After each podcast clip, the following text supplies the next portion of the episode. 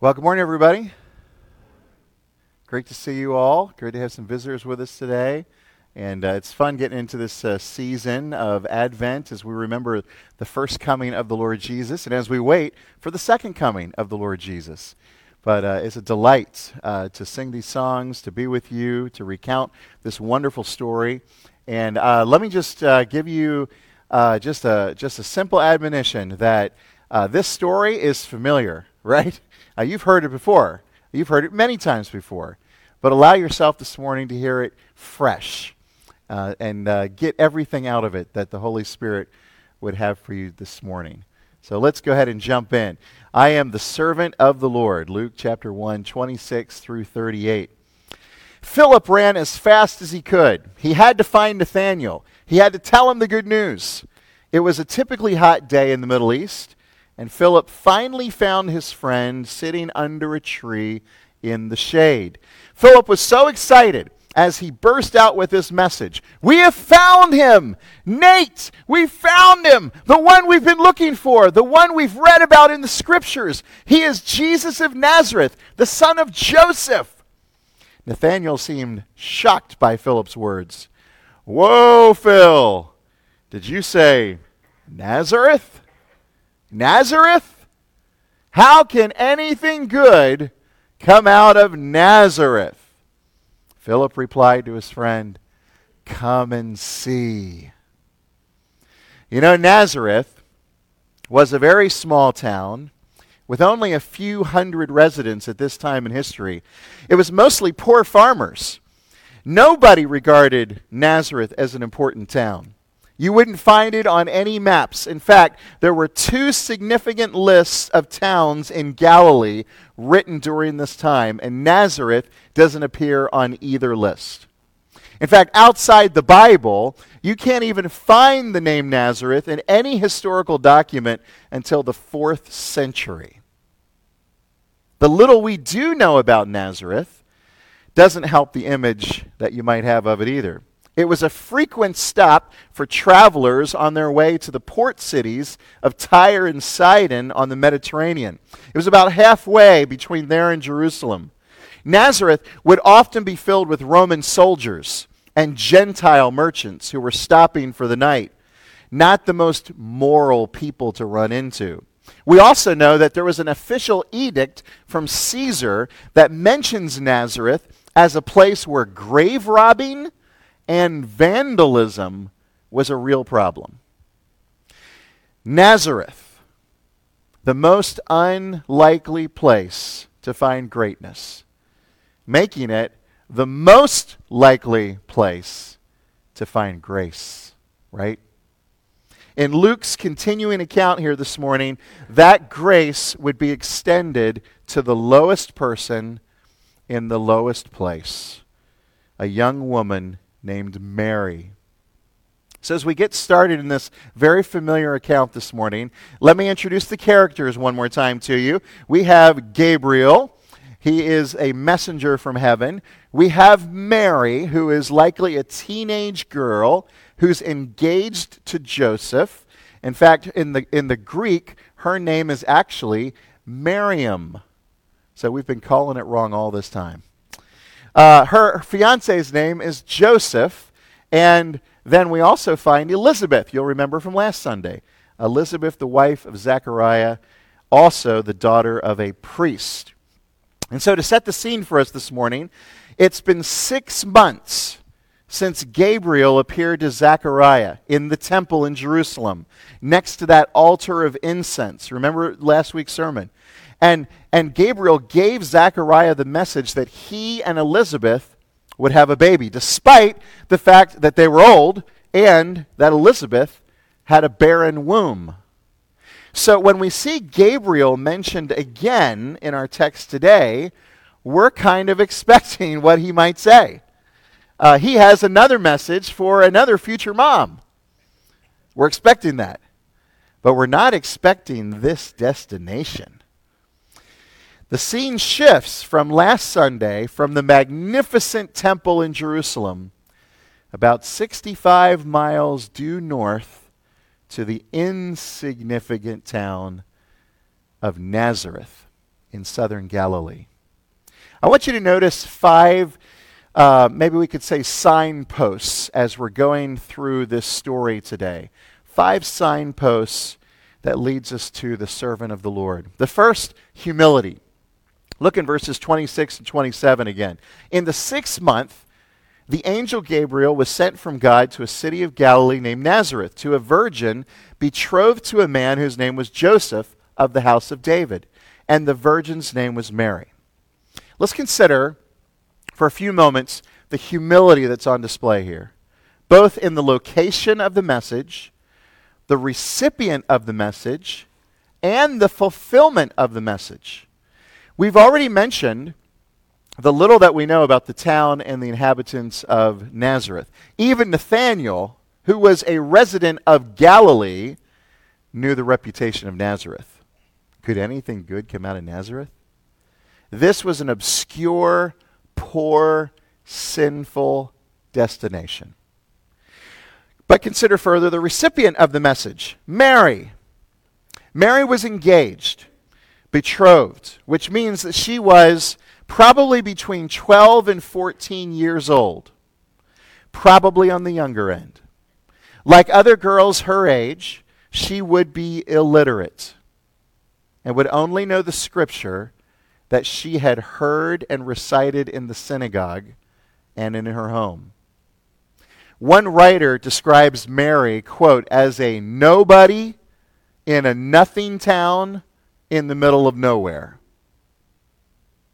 Remember, too, that just ahead in the 2nd chapter of Luke, the angels are going to deliver the news of Christ's birth in a glorious way to King Herod himself, right? Wrong. They're going to deliver their astounding message to who? A group of poor shepherd outcasts. Even Jesus himself, the fulfillment of this angelic message, would exemplify a poor, humble lifestyle throughout his life. Think about it for a minute, parents. As parents, out of love, we want the best for our children, right? They want to clothe their children in a way that the children won't be embarrassed. They want their children to go to the best schools. They want their children to be raised in a safe and secure and loving environment. But think about this, brothers and sisters. Our Heavenly Father, for our salvation, gave our Savior less by way of earthly privileges than any of us have given to our children. I'm not saying this so that you feel guilty because of what God has given you.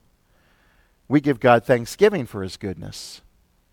But I do say this so we'll appreciate the humility, the humiliation of the Lord Jesus Christ. From before his birth, it was determined he would be born to this obscure young girl from an obscure city in an obscure region into a relatively poor family for your salvation. In fact, Jesus would later say this in Luke 9:58, "Foxes have holes, and the birds of the air have nests, but the Son of Man has nowhere to lay his head." What should we learn from this? I think we need to recognize and accept the essential spiritual fact that the Lord comes to needy people, those who realize that without Him, they cannot make it. Those who acknowledge their weakness, their spiritual lacking. Christmas and salvation are not for the proud and self-sufficient. And so we see a tremendous humility here in the text. Interestingly, the word Nazareth comes from a base word, a root word that means root or shoot or branch. It's interesting that town means that because in Matthew's gospel, we're told that Jesus would be a Nazarene, not a Nazarite, a Nazarene, a person from Nazareth. And what it says in Matthew 2:23 is that so that what was spoken by the prophets might be fulfilled. And if we look back to the prophets, We don't have to look any further than the prophet Isaiah to see the significance of this title, Nazarene. Isaiah 11, there shall come forth a shoot from the stump of Jesse, and a branch from his roots shall bear fruit. And the Spirit of the Lord shall rest upon him, the Spirit of wisdom and understanding, the Spirit of counsel and might, the Spirit of knowledge and the fear of the Lord. A little later in Isaiah 53, verse 1, who has believed what he has heard from us? And to whom has the arm of the Lord been revealed? For he, talking about the Messiah to come, he grew up before him like a young plant and like a root out of dry ground. He had no form or majesty that we should look at him, and no beauty that we should desire him. He was despised and rejected by men, a man of sorrows and acquainted with grief, and as one from whom men hide their faces. He was despised, and we esteemed him not. Well, Nazareth could certainly be described as dry ground. And how divinely appropriate it was that the Messiah, the shoot from the stump of Jesse, would live for 91% of his life in a town called The Chute. Just like this had all been planned, right? Down to the smallest of details. Notice the second signpost as we're making our way through the story here, and that is generosity. Verses 28 down to 33. And he, Gabriel, came to her, Mary, and said, Greetings, O favored one, the Lord is with you.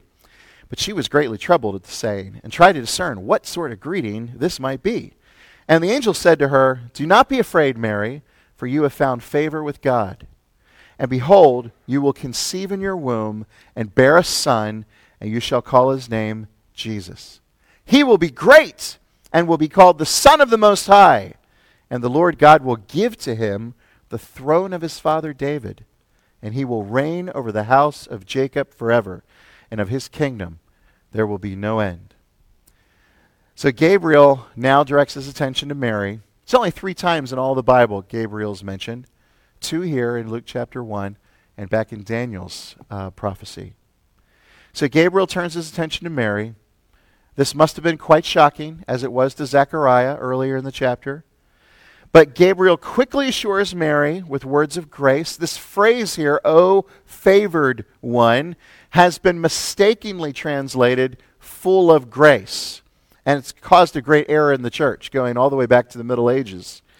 And because of this poor translation in the Latin Bible, the Vulgate, people believed that, according to one writer, Mary had every gift, not only spiritual but secular, even above those given to angels. Because of this, people started believing that Mary was not simply a recipient of grace by God in the birth of Jesus, but also a dispenser of grace. And that's why people today continue to pray to her, because they believe she can help them spiritually, give them grace. In fact, in 1854, Pope Pius IX declared the doctrine of the Immaculate Conception, teaching that from the very moment of Mary's conception, she was kept free from stain of original sin. This is a tragic and false teaching, not what the text says at all. As we learned in Scripture, all have sinned, fall short of God's glory, and earn the wages of sin and death. No, Mary was not sinless, but her son certainly would be. Right? Now, even though we admit that Mary was not sinless, on the other side, I want to be quick to say she certainly was privileged. God was very generous to Mary, wasn't he? In fact, it is right to call her the most blessed of all women. Calling her the Blessed Virgin Mary is very biblically sound. Mary even said so herself down in verse 48. Mary was the only woman in the billions of women to be born, to be chosen, to carry, to nurse, to care for God's Son. Think about it. One writer says this, hers was the face that unto Christ had most resemblance. The Savior bore some of her human features. Jesus' face could be seen in hers. You ever think about that? Just because others have thought too much about Mary does not mean that we should think too little of Mary. We too must call her blessed. Martin Luther even wrote this about Mary. Oh, Mary, you are blessed. You have a gracious God. No woman has ever lived on earth to whom God has shown such grace. You are the crown of them all. Very appropriate description. Mary was also shown comfort and assurance by the second part of Gabriel's greeting. The Lord is with you.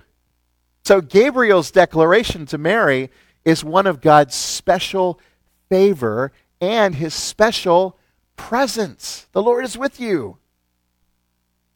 Notice Mary's reaction. Now, she's not in doubt like Zechariah was earlier. She's not lying prostrate on the ground, it doesn't say, in terror. She tried to discern what sort of greeting this might be. This has more to do with curiosity and concern. It does say she is troubled, or the word means anxious. She's thinking hard. She's meditating on this word from God to her, just as we all should do as we read the word of God, right? Gabriel comforts Mary once again, calms her anxiety. Then he delivers his shocking four-part message. Here it comes.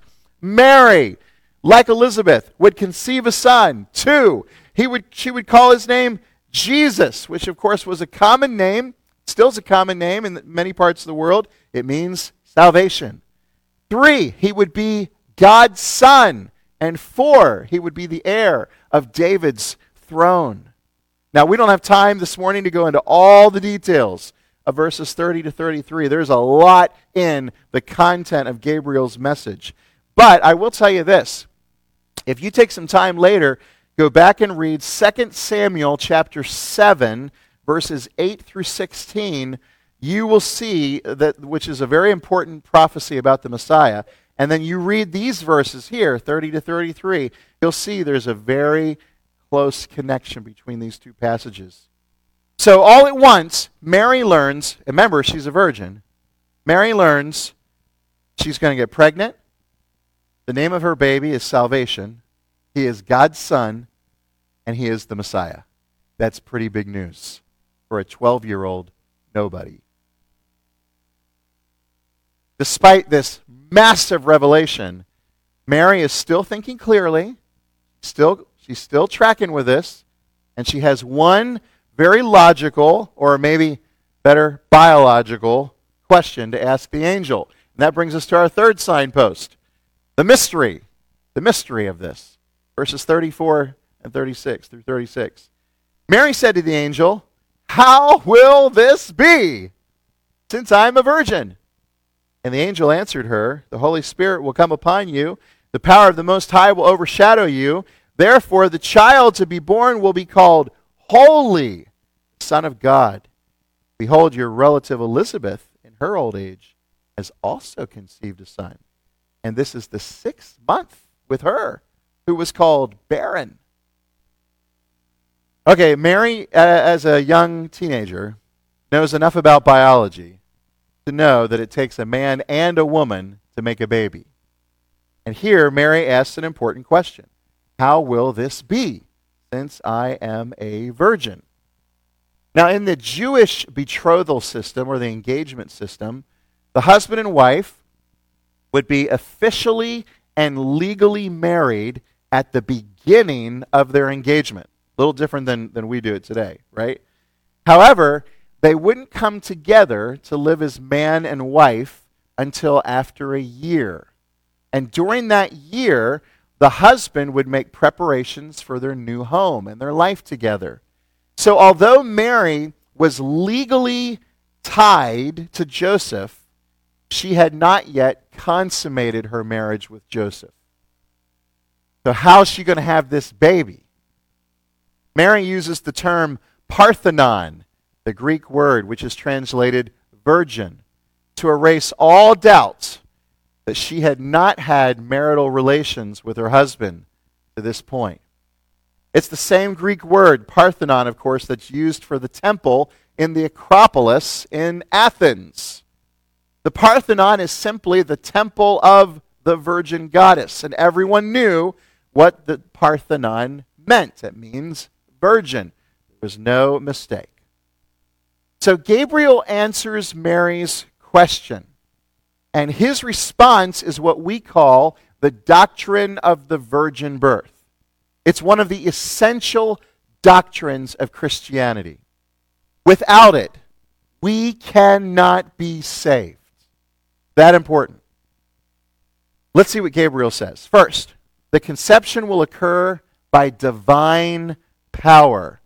The verb overshadow there in our text, it's the same word that was used to describe God's presence in the temple and God's presence at the transfiguration. Remember, up on the mountain, Peter, James, and John, and Jesus is transfigured. His glory is revealed. He stands there with Moses and Elijah. Remember that scene?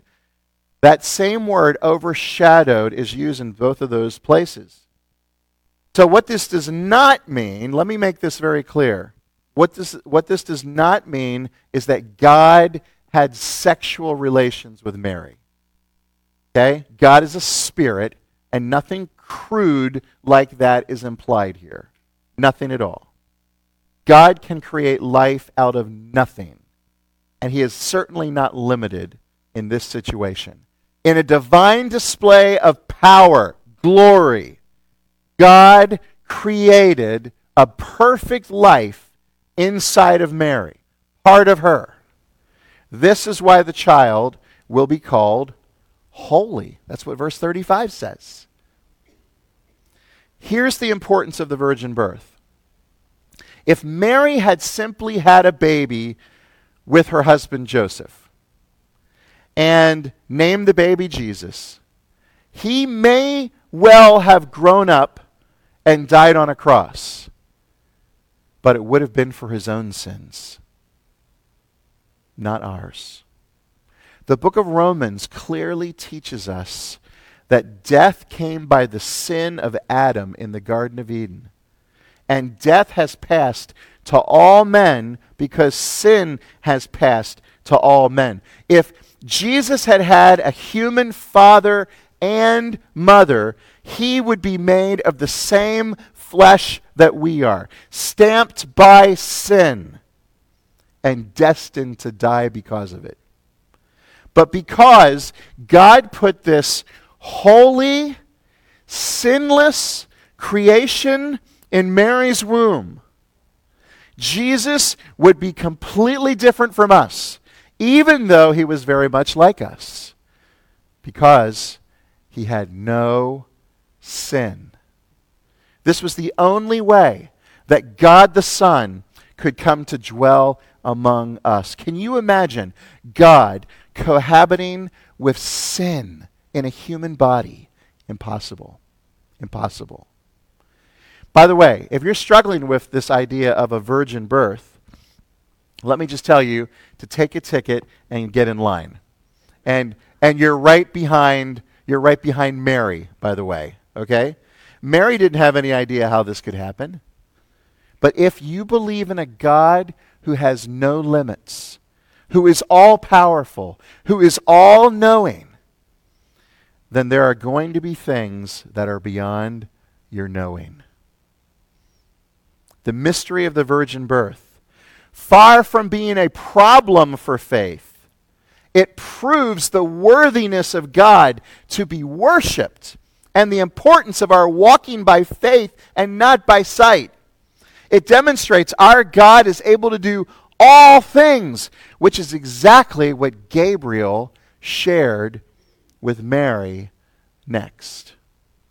Even though Mary didn't ask for a sign like Zechariah did and got him into trouble, didn't it? Gabriel gives her one anyway. Elizabeth, her relative, is 6 months pregnant. The same Elizabeth that Mary knew to be barren If God can do that, God can do this. Look fourthly at another signpost, and that's simply ability, the ability of God. Verse 37, for nothing will be impossible with God. Does that sound familiar as you think in your Bible? Nothing will be impossible with God. It should sound familiar. It comes from the story of Abraham and Sarah in Genesis 18, where the Lord asks Abraham, is anything too hard for the Lord? It brings back the words of Job in Job 42, when Job says, I know that you can do all things. Gabriel is challenging Mary to remember the God that she serves and his almighty ability. Some of you who sit here this morning might not believe in your heart that God can do the impossible in your life, in your marriage, in your family. Don't believe that lie. God is the God of the impossible. There is nothing too hard for him. Trust the Lord, brothers and sisters. He will not fail. He can not fail. A fifth signpost as we get toward the end here, verse 38. Notice slavery. Slavery. Verse 38, and Mary said, behold, I am the servant of the Lord. Let it be to me according to your word. And the angel departed from her. Notice finally Mary's faithful response of absolute submission to her Lord. She calls herself a slave of the Lord. Doulos. It means bond slave. The lowest on the totem pole in that system. Her will, his will, God's will, is her duty to perform. This is how God wants us to pray, right? That his will would be done right here on earth as it is done in heaven. Have you submitted the trial you're going through? Your shocking news? Your confusing reality to the Lord? Do you live bound to his lordship of your life? By the way, this doesn't mean that life was easy for Mary. Do you know who would be the first doubter of this announcement?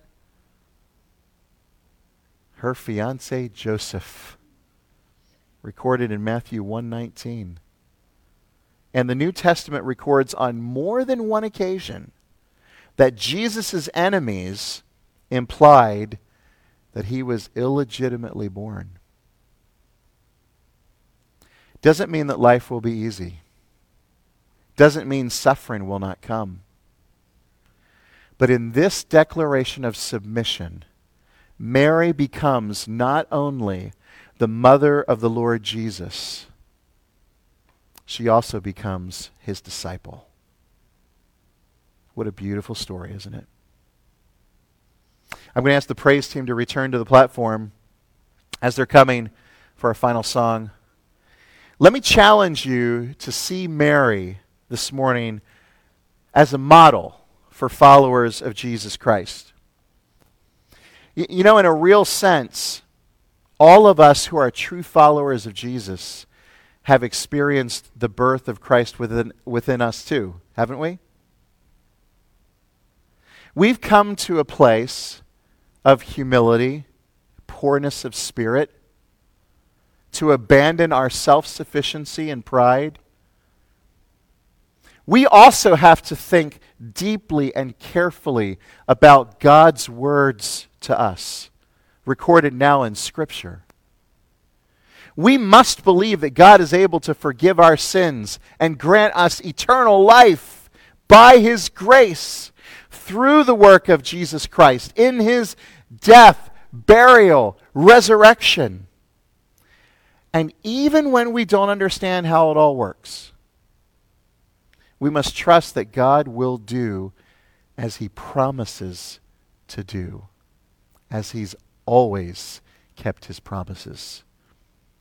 Finally, we must give ourselves, like Mary did, in profound submission to God. Your will be done in our lives. Perhaps you're here this morning without Christ's new birth in your heart. Maybe your eyes have been opened this morning to see your desperate need of forgiveness for your sins. The good news is that Jesus died for your sins. Not his, yours. Taking your penalty. He alone is the way, the truth, the life. No one gets to the Father except through him. And if you put all your faith, all your trust in Christ this day, you will find forgiveness. You will find eternal life. And in just a few moments, when our service concludes, I would ask if you want to become a follower of Jesus, if you want that new life that he promises to any who will follow him, who will turn away from their sins, then I would ask you to please make your way to our prayer room, just over here to my right, to your left, in the corner of the auditorium, where counselors can show you after the service in a private area from God's Word how you can know the salvation of the one who is named Salvation, our Savior, Jesus Christ. Are you a servant of the Lord, Christian? I hope you are. Submitting to the Lord doesn't mean that life will be easy, but it does mean it will be glorious. And in the end, we're in heaven for all eternity. And everything that we endure now, even as a faithful servant, can't be compared to that. Can't be compared to that.